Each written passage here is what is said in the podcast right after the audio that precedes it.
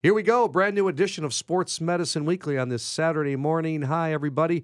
Steve Kashul, along with my usual co host, Dr. Brian Cole. He is the head team physician for the Chicago Bulls, one of the team physicians with the Chicago White Sox, sports medicine specialist, orthopedic surgeon at Midwest Orthopedics at Rush. Our website is sportsmedicineweekly.com. Another week, Doc Cole, during the holidays. How you doing? I'm doing great, Steve. It's great to see you. Well, NFL injuries continue to take over the headlines. Got an interesting little case for you, okay? Let me go through this. Redskins running back Darius Guice as we get into it.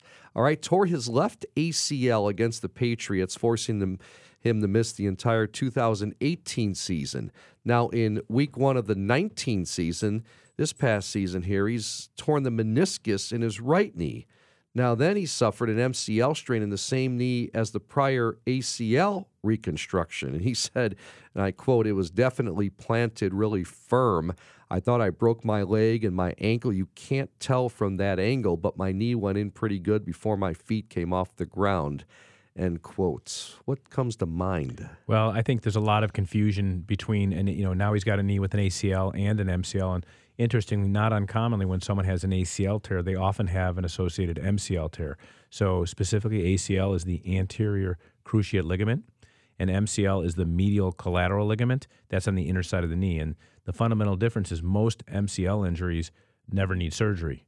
Um, so that's a good thing. These love to heal, as we say. They're, the biologic environment is excellent uh, uh, patients after, or players or athletes after they have this injury, we often put them in a brace. We may limit their weight bearing for a bit.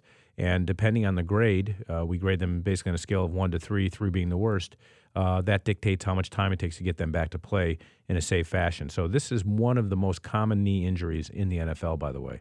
Um, it usually happens when the leg is planted. Someone comes at, at them from the side, much like this happened here and there's it goes on a very acute or sudden angle and just pulls on the ligament on the inner underside of the knee. The, the importance of that ligament is actually stabilizes the knee so the leg doesn't sort of wobble from inside to outside. It's a different type of ligament than the anterior cruciate ligament. It's one along the side of the knee rather than the center, and it just loves to heal. But you got to protect it after after it get injured. Haven't we talked about this before, where you do a left ACL, and all of a sudden something happens in the right knee? Yeah, there's uh, unfortunately there is a, a a sequence that we not uncommonly see when someone has an injured lower extremity that they actually actually in some series have a higher propensity to injure the other knee rather than re-injury the knee re-injure the knee that was uh, initially hurt.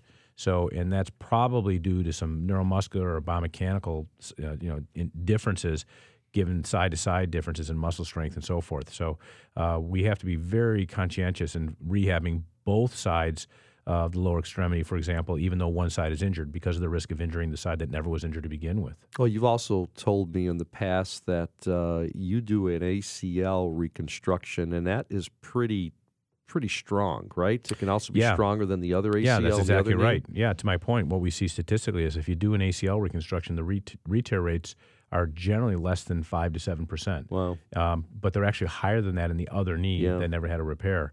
And there's a lot of explanations for this, uh, but it just speaks to the fact that how important proper rehabilitation is. You know, we can do our jobs as surgeons and fix something, but if the rehab is not sufficient, there's a risk of re-injury.